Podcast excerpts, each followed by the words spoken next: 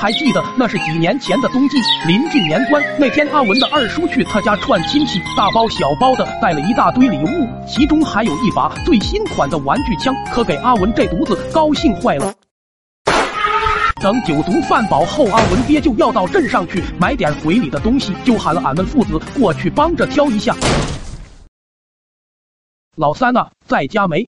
后来这俩爹兜兜转转的买了一大桶乱七八糟的东西，可就在付款的时候发现钱不够了，于是带着俺们又急匆匆的赶到了银行，结果又特么发现存折没带，这下老爹真是坐不住了，直呼这简直就是上了战场没带枪的士兵一样。随即老爹又让阿文俺俩回家去拿，说罢俩爹则跑门口坐着去了。当时正值二月的天，寒风瑟瑟，俺俩爹在门口冻得龇嘴獠牙的。当时旁边刚好停了辆押运车。几个保安正陆续的往出搬东西呢，阿文爹就哆哆嗦嗦的来了句：“老三，动手吗？”俺爹那边也随口回了句：“动了。”结果却给旁边的保安们干愣了，他们面面相觑，气氛简直紧张到了极点。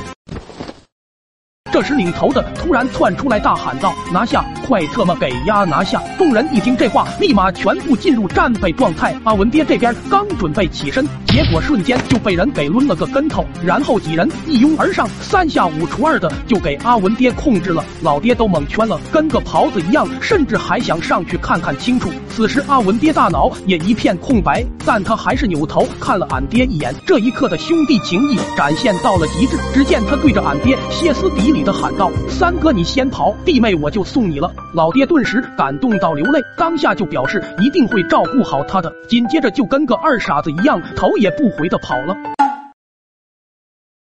你有病吧？往这跑个鸡毛？那边呢？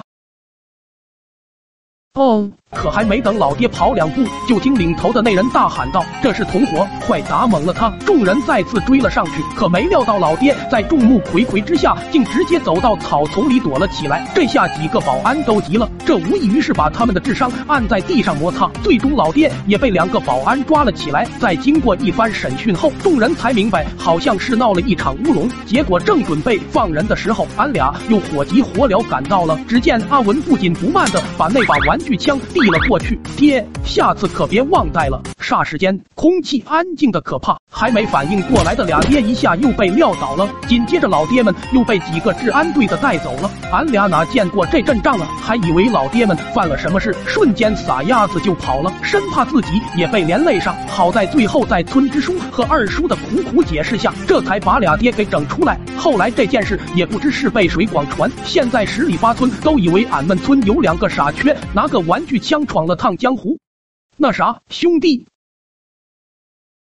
之前咱说好的弟妹还送吗？本故事纯属虚构，小朋友们可别模仿。